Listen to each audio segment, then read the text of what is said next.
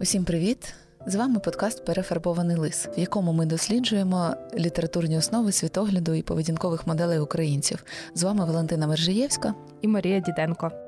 І ми сьогодні знову, як і кожного сезону, повертаємося до Тараса Шевченка. Насправді це цікаво, тому що кожен майже в кожному класі кожного року вивчають якийсь, хоча б один вірш Шевченка. Да, зараз, е, коли міркують про зміни в програмі, то одним з пунктів згадують, що можливо не варто вчити Шевченка так багато і так часто. Але з іншого боку, все-таки значення Шевченка багато людей для себе тільки починає відкривати. Тому це непогано, що Шевченка в програмі багато. Питання з якими акцентами його вивчати, і чи вистачатиме часу на інших авторів. Ми сьогодні запланували поговорити про кілька творів. Подивимося, як піде. Почнемо з це твір, який точно запам'ятовується. Його вивчають на пам'яті. Дуже багато людей е, використовують рядочки як цитати. Так, це вірш мені 13 минало. Я була здивована, що в оригіналі є частина вірша, яку в школі не вивчають. В школі він закінчується на дуже позитивній ноті, і так його якби і е, вивчають на пам'ять. Але остання частинка абсолютно змінює враження від вірша. Давай прочитаємо нашим слухачам. Мені тринадцятий минало, я пас ягнята за селом. Чи то так сонечко сіяло, чи так мені чого було? Мені так любо, любо стало, неначе в Бога. Уже покрикали до паю, а я собі в бур'яні молюся Богу, і не знаю, чого маленькому мені тоді так приязно молилось, чого так весело було. Господнє небо і село ягня, здається, веселилось, і сонце гріло, не пекло. Та недовго сонце гріло, недовго молилось, запекло, почервоніло і рай запалило. Мов прокинувся, дивлюся, село почерніло, Боже небо голубеє, і те помарніло. Поглянув я на ягнята, не мої ягнята. Обернувся я на хати, нема в мене хати, не дав мені Бог нічого. І хлинули сльози, тяжкі сльози.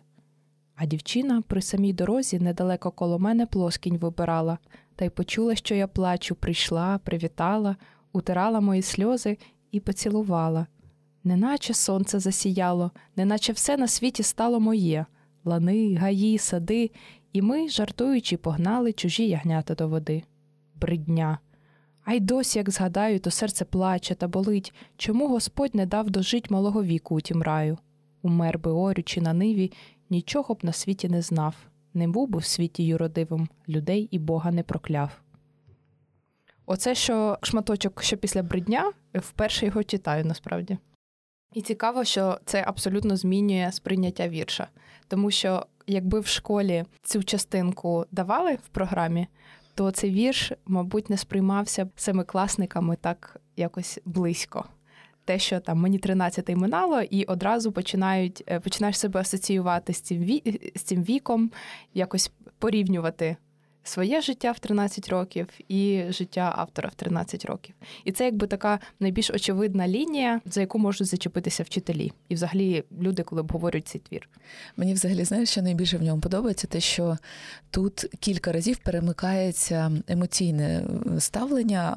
Шевченка до того, що відбувається навколо. Тобто, то він замилований світом, то він е, бачить, що все не моє, не мої ягнята, в мене нічого немає. Потім хопа, знову дівчина поцілувала, знову ще ніби непогано.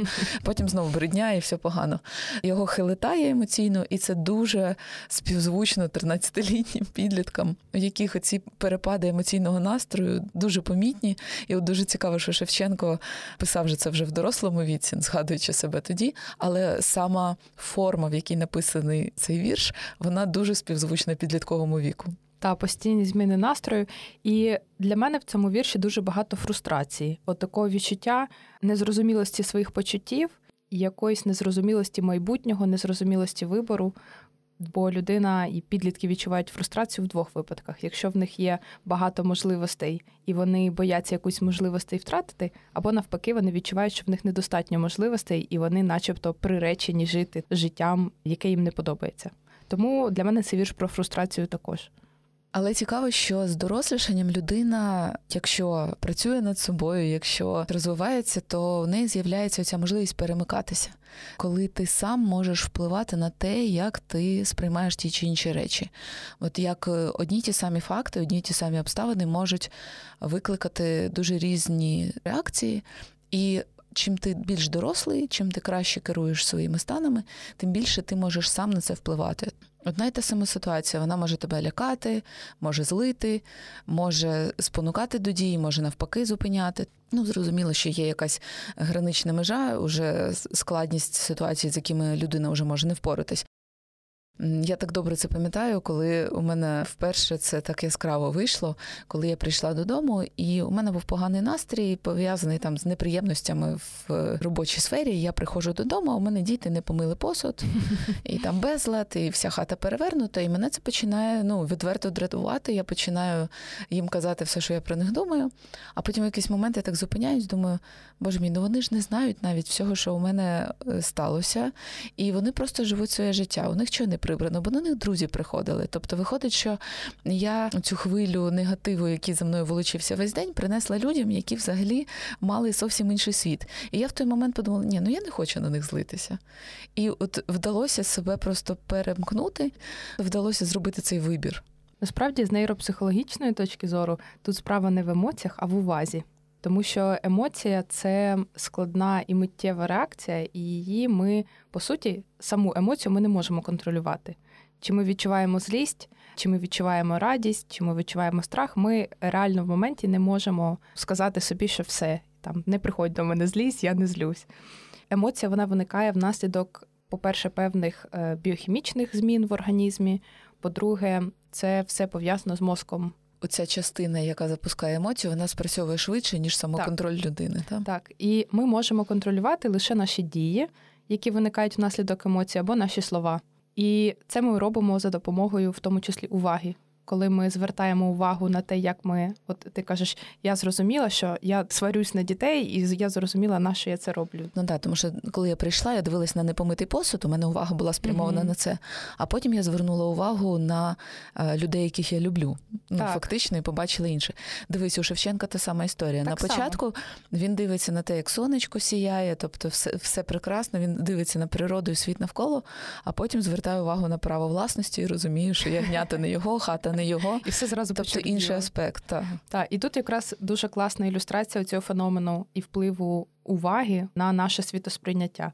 А наше сприйняття воно тоді впливає на наші емоції, впливає на наш настрій, впливає на те, як ми проявляємось, що ми думаємо. Тобто, сприйняття і увага це дуже взаємопов'язані речі. Сприйняття починає розвиватися з самого народження, і коли маленька дитина тільки народжується, вона по суті може сприймати своє положення чи вона лежить, чи вона стоїть, вона може відчувати опору, може сприймати звуки і може сприймати світло. Пізніше вже починаються кольори, пізніше вона починає розрізняти там, де звук голоса мами, де тато, а де якісь гості прийшли. Тобто, е, взагалі цікаво розуміти, як в нашій психіці і в психічній реальності з'являються різні образи. І це також пов'язане з увагою.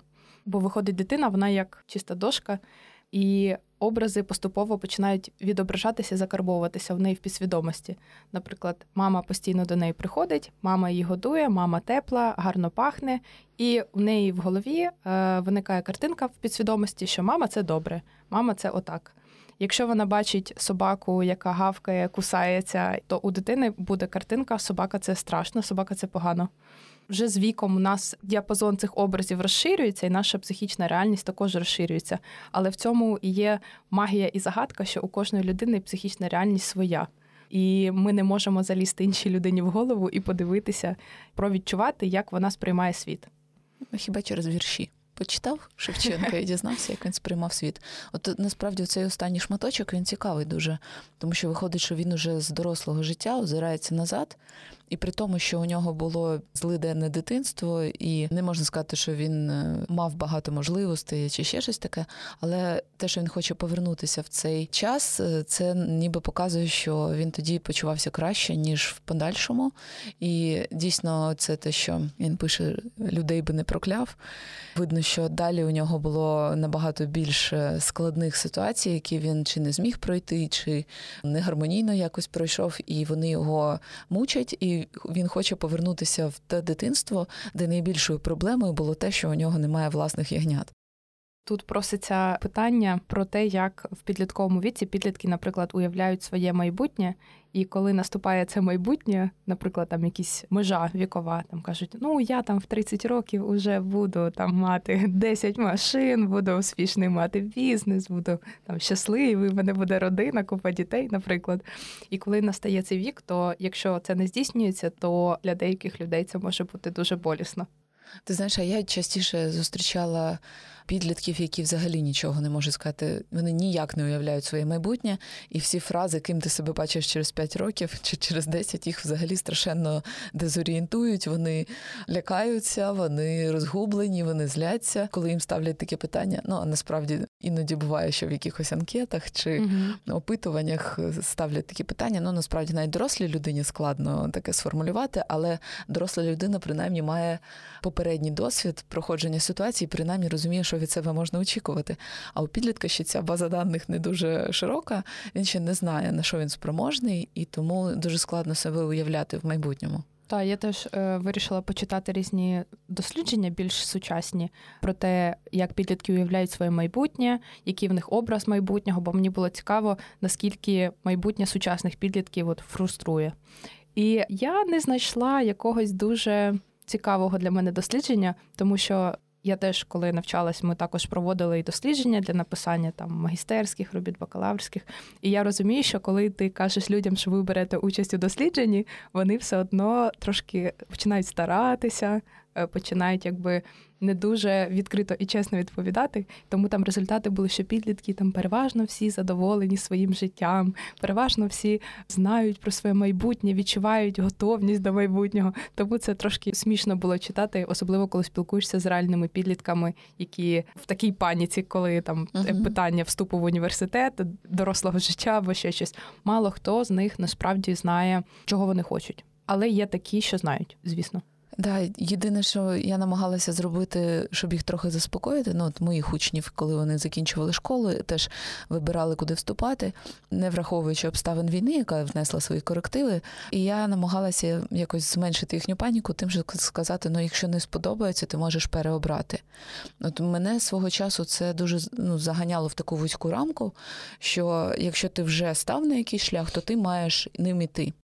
І я розумію, чому так було, тому що, наприклад, покоління наших батьків, то у більшості з них один запис в трудовій книжці. Тобто більшість з них прагнули постійної роботи, обирали якесь місце і рухалися або кар'єрними сходинками, або просто набираючи досвід в одній сфері. От я пам'ятаю, я коли була на заводі на практиці, завод, який займається ремонтом автомобільної техніки, і там висіли такі дошки. Там цей майстер працював на заводі 35 років. Ти так, так думаєш, йолки-палки, 35 років ходити на одне й те саме робоче місце, робити одну й ту саму справу. Ясно, що ти стаєш від цього перфектним майстром, ти можеш полагодити все а не захочеться чогось нового. І виходить, що вже от ми покоління, коли у нас не було такої стабільності, у нас постійно змінюється світ, і дуже багато моїх знайомих вони змінюють фах не один раз за життя, кілька разів. І коли зараз підлітки намагаються зрозуміти, то ми взагалі не можемо уявити, в якому світі вони будуть жити через 10-15 років. І єдине, що можна е, дати у цей дозвіл, змінювати залежно від обставин. Тобто вибираєш ту спеціальність, яка тебе зараз приваблює, якою діяльністю тобі зараз буде приємно займатися, чи цікаво, чи у тебе є здібності до цього. Тому що кожна спеціальність вона ж має певний такий основний вид діяльності. Угу. Там письменники чи журналісти вони дуже багато працюють з текстами. Там журналісти, мабуть, ще з людьми багато працюють. Всі інженерні напрямки вони пов'язані з розрахунками. Тобто, якщо тебе зараз верне від розрахунків, то тобі навряд чи підійде інженерна спеціальність. Водночас, навпаки, якщо тобі подобається і ти не знаєш, ким хочеш бути, то ти можеш піти повчитися, просто тому що тобі подобається сам цей процес, а далі розберешся. Виходить, що це ще тому, що змінилася сама система, бо в радянській системі освіти. Люди, які закінчували університет, в них було одразу гарантоване робоче місце на якомусь підприємстві або там в лікарні, в школі. І виходить, що людина, коли йшла в університет, вона знала, що її чекає. Знаєш, мені хочеться ще раз повернутися до Шевченка і до його вірша, і до цього моменту туги за дитинством. Оце таке незвичне явище, воно деяким людям реально притаманне, коли дитинство сприймається як якийсь райдужний період. При тому, що моє дитинство не було поганим, тобто, наскільки я його згадую, це було хороше дитинство. Але ти його не згадуєш як райдушний період? Я не хочу в нього повертатись взагалі, тому що вся моя лінія життя йде суцільно на покращення. Тобто, я чим старше стаю, тим краще себе почуваю в цьому світі. І тому мені не хочеться повернутися в жоден попередній етап життя. І мені цікаво, як це може спрацьовувати у людей, в яких є туга за цим періодом. Я б сказала, що в мене це йде скачкоподібно. Тобто є моменти, е, які мені дуже подобаються з мого минулого життя. Є моменти, які в які я б не хотіла повертатися. Тобто, мабуть, не сказала б, що в мене мій там е, розвиток життєвий іде тільки все вгору і вгору. У мене е, раніше була часто ностальгія, тому що я думаю, що в мене просто специфічна життєва ситуація, в якій я в підлітковому віці мала змогу працювати і мала змогу брати участь в великих проєктах і проявлятися. І тоді в якийсь момент в мене цих можливостей стало менше. І тому в мене була така певна туга там за тими часами, mm-hmm. за тим, як от як було класно. І в мене дійсно певний час була ностальгія за тим образом дорослого життя, яке я собі малювала в підлітковому віці. Ага, так ось про кого це ти розказувала. Так, і я прям досить довгий час над цим працювала і обдумувала цю тему. Не знаю, мені здається, що просто в якийсь момент трапляються життєві події, які дуже впливають на тебе психологічно і дуже тебе змінюють. І так само через ці зміни відбувається зміна твого от вектору життєвого. Я думаю, що ностальгувати за минулим нормально, але не варто жити в ілюзії, що це можна повернути, або не варто залишатися в цій ностальгії надовго. Я думаю, що з минулого можна брати якусь силу, яка тобі допомагає далі рухатись, наприклад, мрії, які е, тоді були дуже яскравими, які зараз актуальні, можуть підживлювати далі. І Або це можуть бути люди. Це можуть бути якісь, не знаю, друзі дитинства, або рідні, або місця сили, як у Тараса Шевченка, наприклад. В нього дуже часто ці лани, кручі, поля, і це можна сказати таке місце сили, яке можливо тягнеться протягом угу. довгого періоду життя. Так, мені теж знаєш, подумалося, що в дитинстві людина насправді мало що вирішує. Дуже часто їй забезпечують життя якимось чином, навіть якщо у випадку Шевченка, який був кріпаком, йому не сильно там про нього Дуже дбали. переважно. Але його життя було структурованим, йому не доводилось приймати складних рішень. Тобто за нього все було вирішено. Ну і як правило, у дітей за них вирішують все. І це нормально насправді. Це нормально, це правильно. Просто. Чому, наприклад, мені не хочеться повертатися в будь-яку фазу мого дитинства, наприклад, тому що мені подобається переживання, коли я вирішую. І дитинство, яким би воно приємним, і добрим і світлим не було, воно все одно повертає тебе в ситуацію, коли ти нічого не вирішуєш. От і тому мені не хочеться. Але коли ти проговорювала про свою ситуацію, коли у тебе в ранньому підлітковому віці було багато можливостей там з роботою, це все, то виходить, що можливості у тебе вже були, але вони були створені кимось. Так, так. І виходить, що криза була потім, тоді, коли тобі треба було перейти на те, щоб створювати самі собі ці можливості. І виходить, що дійсно ти звикаєш чимось користуватися тим, що тобі дається, і коли ти в якийсь момент маєш перейти на самозабезпечення, це це не просто. Це дійсно потребує певного такого ривка, певної зібраності, напрацювання нових е, скілів, якихось нових навичків. Це не завжди легко дається. Знову ж таки, про весь життєвий шлях. У мене були важкі періоди в житті. Це не те, що в мене там все йде краще-краще.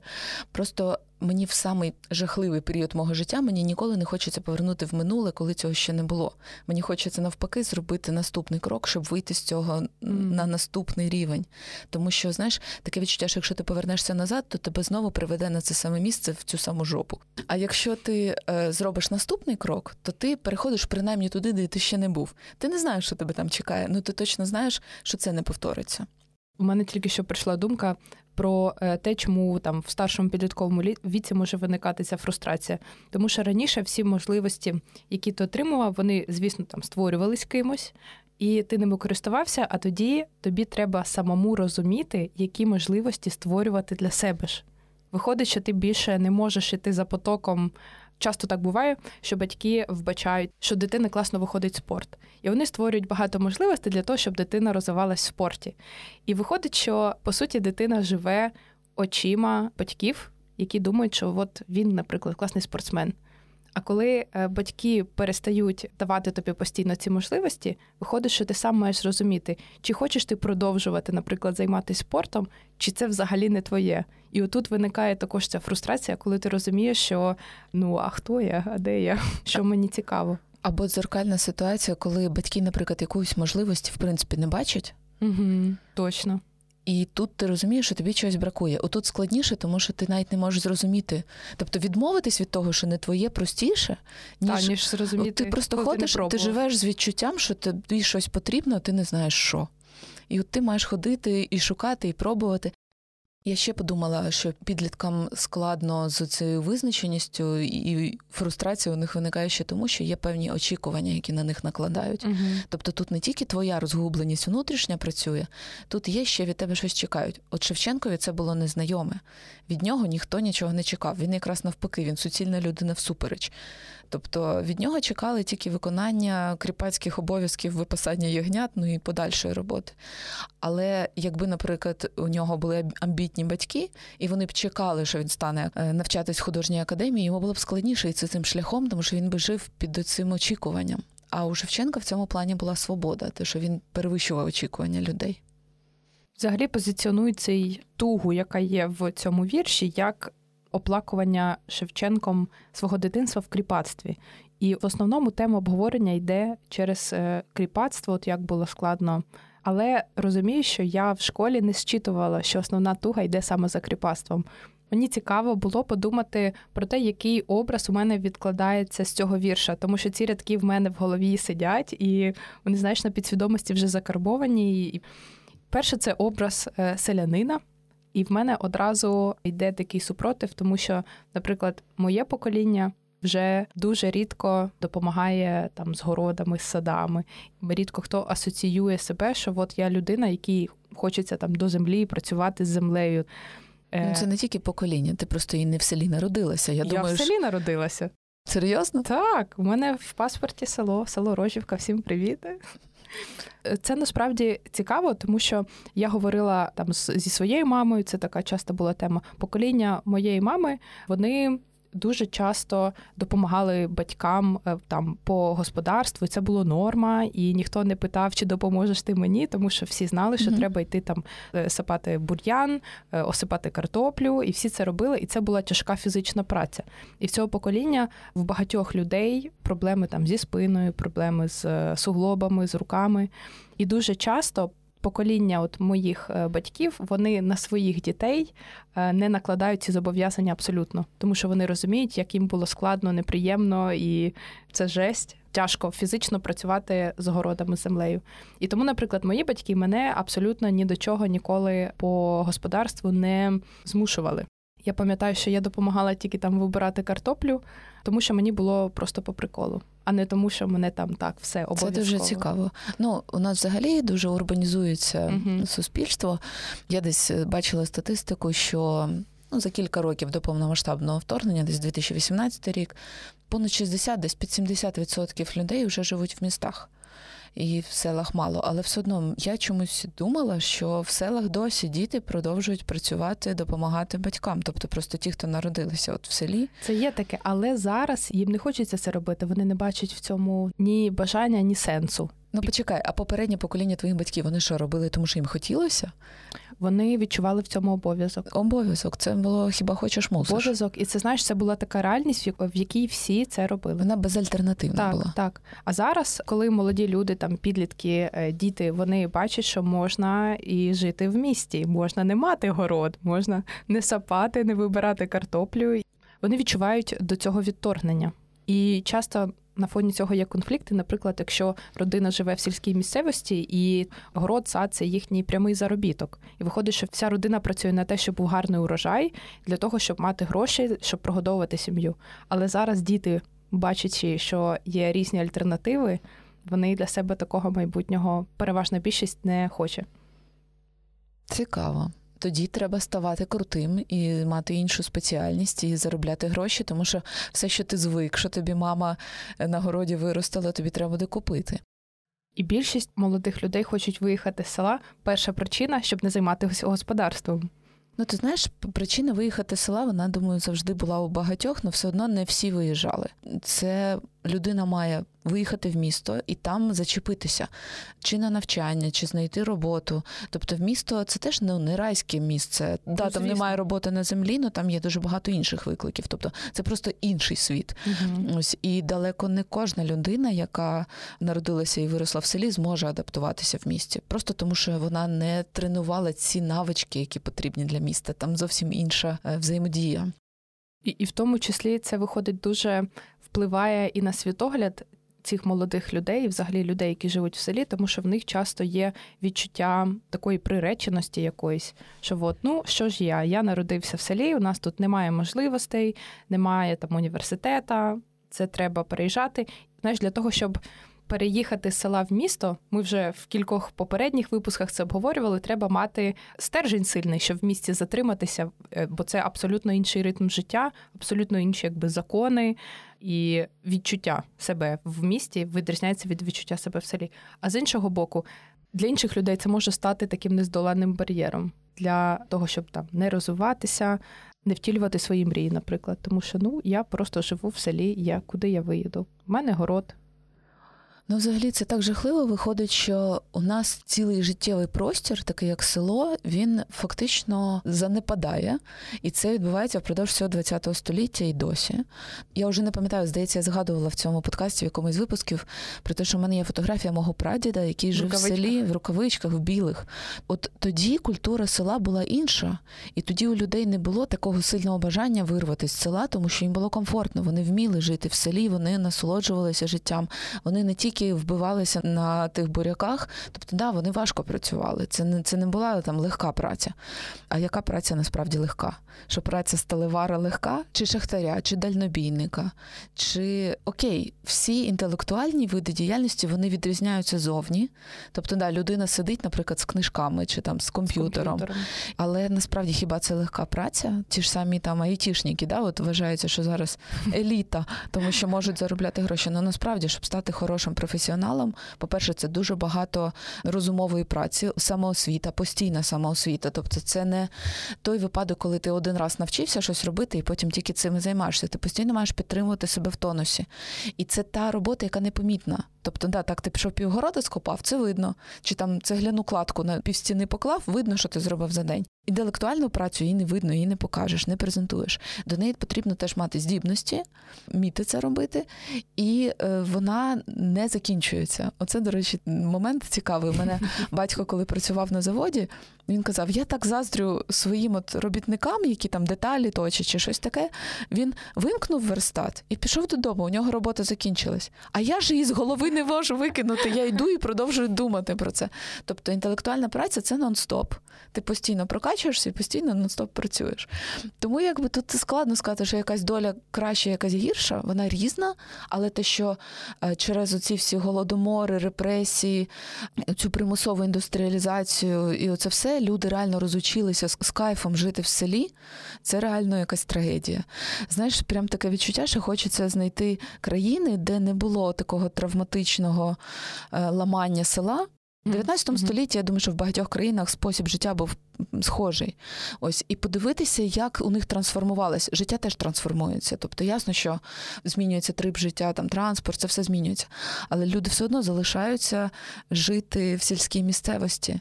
І цікаво, як вони це зробили. От мені, чесно кажучи, хотілося б, щоб в Україні в селі було теж. Комфортно, приємно і з задоволенням можна було жити. От у людей, які то що дауншифтери називають, Мгм. да, які покидають міста і їдуть жити кудись в містечка там чи в села. Тобто, видно, ця потреба вона є. Просто у нас поки що не вистачає саме от способу життя для села, який був би співмірний міському. Не вистачає культурних подій, не вистачає якогось спілкування не на буденні теми. За чим люди їдуть в місто насправді? Місто завжди було осередком певної культури. Е, Село було така традиційна культура, народна, етнічна, зберігалася, а місто завжди було таким поштовхом чогось нового. І от як зробити, як наблизити оцю культуру нову, сучасну, відкриту назад в село, це цікаво було. Я дуже люблю слухати розповіді моєї бабусі і любила слухати е, розповіді прабабусі про те, як раніше жили в селі. Тому що в мене мої родини і по татові, по маминій лінії з села. З різних сіл, тому мені було цікаво завжди спілкуватись. І скільки було класних історій про те, як проводили час. Наприклад, збиралися е, ввечері, грали в карти. Тобто, це були такі світські посиденьки, і розказували там про ці вечорниці, про те, куди ходили гуляти, що робили. Тобто там реально була своя культура, яка приваблювала. Тому що виходить, коли почалася індустріалізація, коли почались там нові можливості, більші можливості в містах, то люди почали переїжджати в міста, якесь таке, знаєш, пригнічення села. Але ж є інший ще прошарок людей, насправді. Є люди, які народилися в селі і живуть в селі, Є люди, які народилися в місті, живуть в місті, а є люди з міста, які переїжджають в село не жити в селі, а будують будинок в селі. Угу. Це, от мені здається, це відрізняється від людей, які от саме села. Тому що це знаєш, як люди, адепти міської культури, які собі закриваються в своєму острівку і там якби живуть. І часто село розбудовується за рахунок таких людей, приїжджих, їх так і називаються наші, а це є приїжджі. Тому що завжди, коли там в селі, а хто він, а чий він, і одразу люди починають встановлювати якісь зв'язки. А коли не можуть встановити, то це знаєш так теж чужинці. І це виходить взагалі абсолютно якийсь новий прошарок, третій. І цікаво, що у людей, які приїжджі, у них немає потреби встановлювати контакт так. з людьми в селі, тому що в місті у людей немає потреби встановлювати контакт з своїми сусідами. Люди живуть в своїх інформаційних бульбашках, тобто у них контакти з людьми, які можуть жити в різних місцях ну в них там професійні інтереси, співпадають, чи хобі там, чи ще щось таке. А е, в селах люди контактують територіально, тобто ті, хто живуть поруч. Але ти знаєш, я міська людина і народилася, і все життя прожила, і ніколи не уявляла себе в селі насправді. Але коли ми кілька років тому з квартири переїхали жити в будинок. Ну, ми просто живемо на самому краю міста. Я відчуваю, що я живу в місті, але поблизу з природою. І це дійсно дуже приємне і наповнююче переживання мати можливість спілкуватися з природою. І я допускаю, що якби, наприклад, жити навіть в селі. Але що мені потрібно, щоб для цього було? Ясно, що має бути школа для дітей, чи якийсь там спортзал, наприклад, щоб кудись можна було ходити. Ясно, що людям, коли у них був город, їм спортзал не був актуальний, а тепер це потрібно.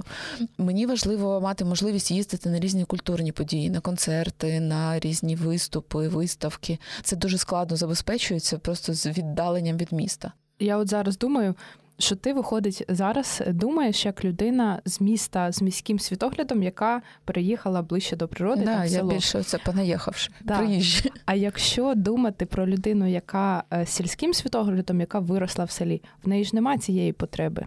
Або а або вона є, і вона якось по-іншому виражається. Е, я думаю, що там теж є потреба в культурі. Не думаю, що в принципі у людей може не бути ну, цієї так. потреби. Просто ти розумієш, там потреба в іншій культурі.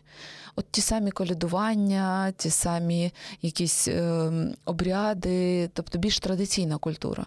От я пам'ятаю цей момент, коли була дитиною, ми ніхто з нас не ходив ні колядувати, ні щедрувати, нічого такого не було. По-перше, це були жестякові 90-ті роки. Це все було небезпечно, щоб діти ходили по чужих квартирах, по квартирах. якісь. Да. Ну, Тобто, у мене цього не було. А наприклад, у мого чоловіка якісь села це було, і у нього це приємний спогад дитинства. Я колядувала все дитинство. Ну от е, ти, ти розумієш, тобто це теж культура. Просто у мене не було цієї культури, у мене були, наприклад, походи в музей. А у нього чи там у тебе цей аспект культури ну не було музеїв в дитинстві, наприклад. Але знаєш, як мені здається, що є дуже сильна потреба в селі в спілкуванні в будь-якому випадку, тому що завжди якщо спостерігати за людьми з села, вони завжди після роботи, наприклад, після роботи город, і завжди є потреба з сусідами, наприклад, на лавочці вийти, поговорити, що як, посидіти. Ой, я мене це лякає дуже. Я би не хотіла. Я надто міська людина для цього. А й в мене, наприклад, з останніх такий класний спогад. Це було на Різдво. В селі е, в моєї бабусі є там брати, сестри, є сестра бабусина. Ми з нею в дуже хороших стосунках, дуже часто ходимо в гості. І ми сиділи там, святкували, і прийшла сусідка в гості і почала колядувати. І вона просто зайшла.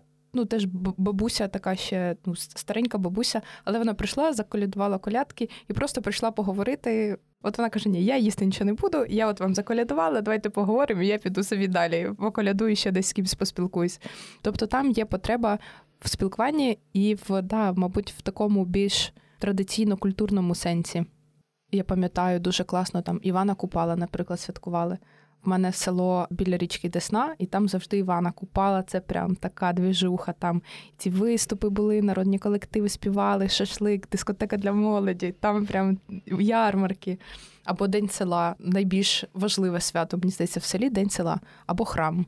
Це відзначення дня, коли побудована була церква в селі. Я знаю, що храм в місті не відзначається так, як в селі. По-перше, в місті більше церков, тому кожна церква має свій день для цього відзначення. Там у когось храм там на, наприклад, на там Богородиці, в когось храм на Різдво, в когось ще на інше свято. А в селі це одне свято, і зазвичай люди так само, по-перше, вони ходять в цю церкву, по-друге, вони ходять один до одного в гості і просто спілкуються. Цікаво, виходить, що люди, які насправді виїжджають в міста з цим сільським світоглядом, з таким сприйняттям, у них тоді ця потреба залишається незакритою. Тому що в місті такого способу життя немає. Або вони тоді все одно приїжджають. І люди, які виросли, мені здається, сільським світоглядом в сільській культурі, у них є оця якась сакральність таких свят. Бо я по собі, наприклад, нещодавно помітила, мене запрошують в гості знайомі, ну теж мого віку, але вони виросли всі в містах. І запрошують, що о, давайте на Великдень приїжджайте, спечемо паски, поїмо, ну якби uh-huh. потусуємось. І я розумію, що я я, я не хочу, я не можу. Мені Це треба до бабусі, да, родини, до бабусі, до родичів, сходити в гості, всім зібратися. І для мене в цьому є ну дуже якби велика сакральність. Хоча я не вважаю себе людиною сільської культури, тому що по суті, ну я там в три роки ми переїхали з батьками в місто, і виросла я в місті, і в мене були там і музеї, і театри. Але все одно в мене є дуже сильна прив'язка до сільської культури через мою родину. Слухай, в мене, от чим більше ми про це говоримо, тим більше я розумію, наскільки би потрібно це зберегти. Тому що це різноманіття, при тому всьому, що е, я бачу дуже багато переваг міста, але якось знаєш, хочеться, щоб було привабливо і то, і то не хочеться втратити. От я знаю, що зараз динаміка що у нас все більше людей переїжджає в міста. Подивимося, як війна ще на це все все вплине. Я не знаю, що у нас там далі взагалі буде. Але от до повномасштабної війни прогнозували, що до 2050 року вже 80% буде жити в містах. Mm. Я розумію, там фермерське господарство вони все одно залишаться, там поля все одно будуть оброблятися. Ну, це, це інше, а це інший да. спосіб життя. Це. Да, це зовсім інша історія. І от в цьому контексті, знаєш, як природа, вона любить різноманіття. Завжди різноманіття дає більшу еволюційну силу. І дуже би не хотілося, щоб ми втратили цю цілу таку сферу життя, сферу культури, яка ну, дуже своєрідна і цікава. Ну і давай ще встигнемо трошечки поговорити про заповіт Шевченка. Це дуже популярний твір, який теж е, дуже багато де цитується, всі знають, але згадати хочеться. Прочитаєш його? Угу. Як умру, то поховайте мене на могилі, серед степу широкого на Вкраїні милій, щоб лани широкополі, і Дніпро, і кручі було видно, було чути, як реве ревучий. Як понесе з України у синє море кров ворожу. Отоді я і лани, і гори все покину і полину до самого Бога молитися. А до того я не знаю Бога. Поховайте та вставайте, кайдани порвіте, і вражою злою кров'ю волю окропіте і мене в сім'ї великій, в сім'ї вольній, новій, не забудьте пом'янути незлим тихим словом. Зараз мені здається, це один з найбільш е, цитованіших е, віршів ну, Шевченка. Ну, Тому що ми безпосередньо в ньому живемо. Вража зла кров, і от це все воно безпосередньо є. Але ти знаєш, я коли читала заповіт тут зараз, я подумала, що взагалі сама ідея заповіту різними людьми сприймається дуже по-різному. Одного разу ми сиділи і обговорювали, хто як собі уявляє свої похорони. З учнями? Ні, з батьками, з сестрою, там, ага. з рідними. Ну, тому що у кожної людини є якісь свої очікування. І я в якийсь момент зрозуміла, що мені все рівно. От реально. Поховають, спалять, розвіять. От абсолютно все рівно. У мене таке відчуття, що мені важливо, що відбувається за життя, а після смерті хочеться, щоб зробили як буде зручніше. Це, якби знаєш, один з поглядів, що після смерті має бути зручно тим, хто були твоїми близькими. Чому, наприклад, складаються заповіти про майно? Ну, щоб нащадкам було легше домовитися, не треба було судитися, в заповіді, все прописано, кому що дістається. Або, наприклад, заповіти культурної спадщини якоїсь. Тобто, теж, якщо, наприклад, письменник написав е, якісь там твори, це опублікуйте після моєї смерті, це там ще щось теж зрозуміло. Тобто, це певним чином організує твої справи. Але от заповіт Шевченка він непростий, тому що це челендж, це на виріст. Шевченко помер в Петербургу і був там похований спочатку, але в заповіті написав поховайте на Вкраїні милій. Тобто всі його друзі. І ще конкретне місце, щоб да. лани широкополі і Дніпро і кручі, тобто не просто де-небудь. Тобто, щоб виконати його заповіт, треба було нормально заморочитись. І мені здається, це два варіанти, два підходи до свого якби уходу з цього життя. Це один, це коли ти максимально намагаєшся не створювати проблем. Тобто зробіть максимально зручно. До речі, варіанти, коли люди прописують, в чому мене поховаєте, це насправді теж певне піклування про тих, хто лишається, тому що коли людина проживає втрату, Ну, Це дуже емоційно перший час, тобто не дарма придумані ці 9 днів, 40 днів.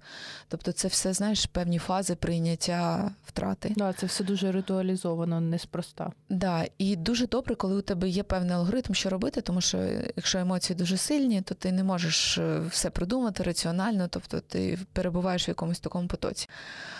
Але з іншого боку, такий випадок, як Шевченко, він не спрощує, він ускладнює, і це ніби задача на виріст.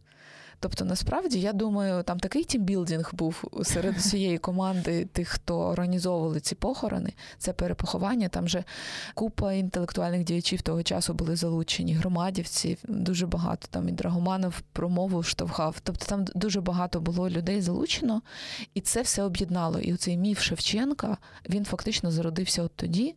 І, можливо, якби не та подія, то не було б такого єднання і такого культу Шевченка далі. Тобто він фактично своїм заповідом спонукав людей до розвитку. Так, дуже цікаво. Я пам'ятаю, коли вперше там на правознавстві, здається, в 9 класі, ні, в 10-му, нам сказали, що заповіт можна скласти в будь-який момент там з настання, здається, чи 16, чи 18 років. І всі тоді такі Вау, зараз напишу. Це просто така думка дуже захоплива, тому що це така нова можливість, і це якийсь документ, входження там в доросле життя. Але якщо говорити, коли ти вже про це задумаєшся в дорослому віці, може стати трошки сумно, тому що ти думаєш, як Шевченко, нема в мене хати, не мої ганята, що мені заповідати? Ну, заповідь же може бути не лише майновий. Насправді мені цікаво було. У мене теж не дуже багато власності, яку можна заповідати. Але ну, наприклад, я почала думати: от мій фотоапарат, і мені би хотілося його віддати не просто там комусь своїх рідних, а тій людині, якій він найбільше знадобиться. Mm-hmm. От хто, наприклад, хоче фотографувати, і йому це реально буде потрібно. От мені завжди хотілося, знаєш, щоб речі виконували свою функцію, щоб не просто лежали десь, а щоб вони були десь комусь потрібні. І от подумати про заповіт з точки зору кому би ця річ е, реально згодилася і вона використала її для хорошої справи, от це прикольно.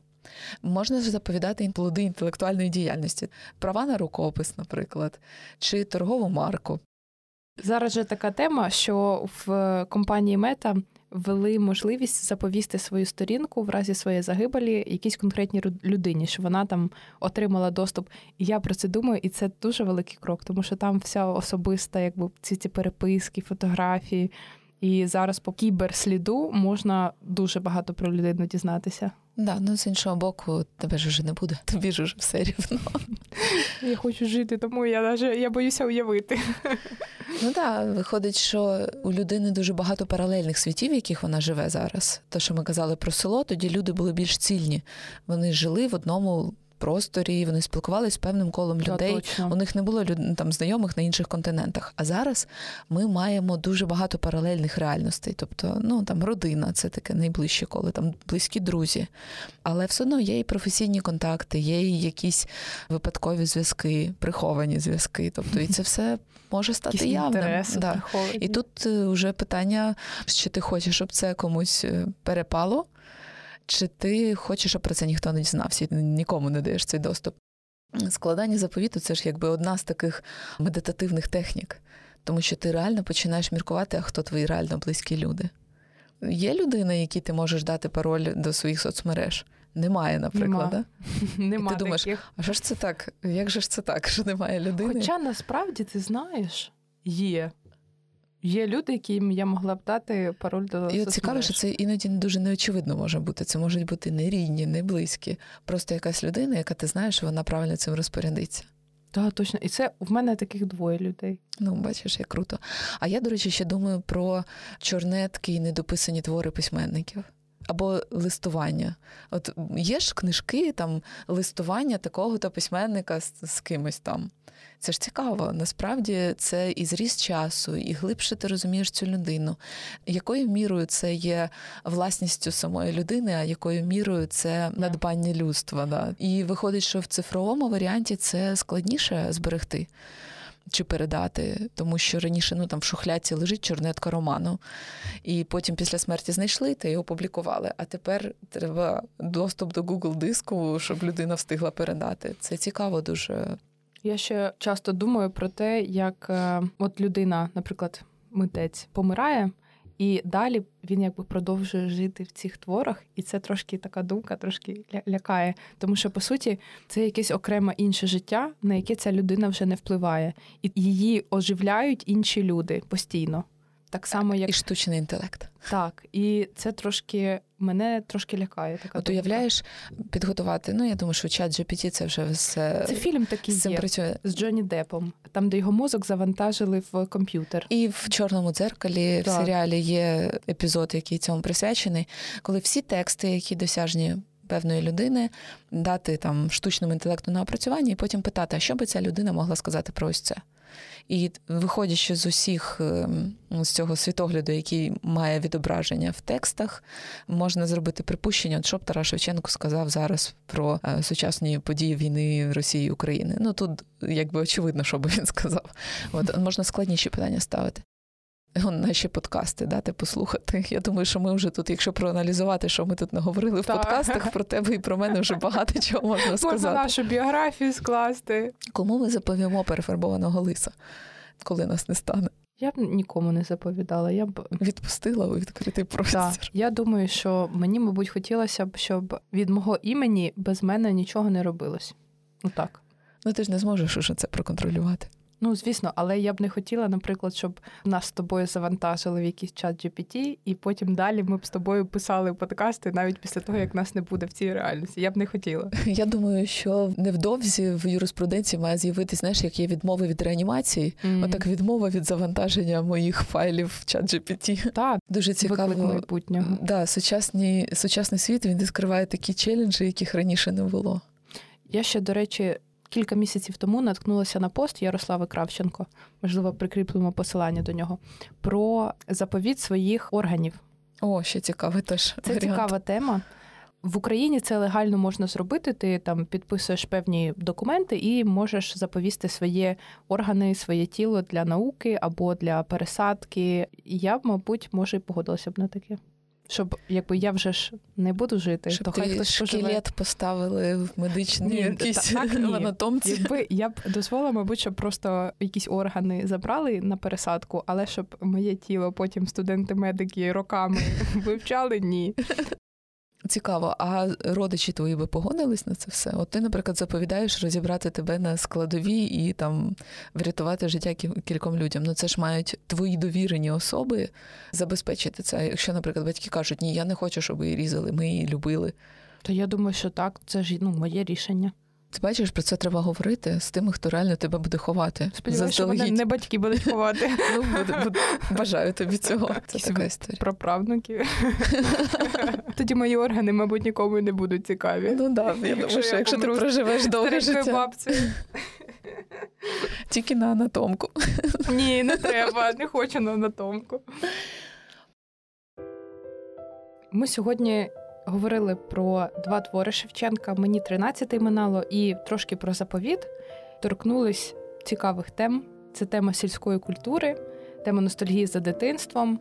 Трошки поговорили про заповіти. Дякуємо, що ви послухали цей випуск. І дякуємо за ваші коментарі, поширення, лайки.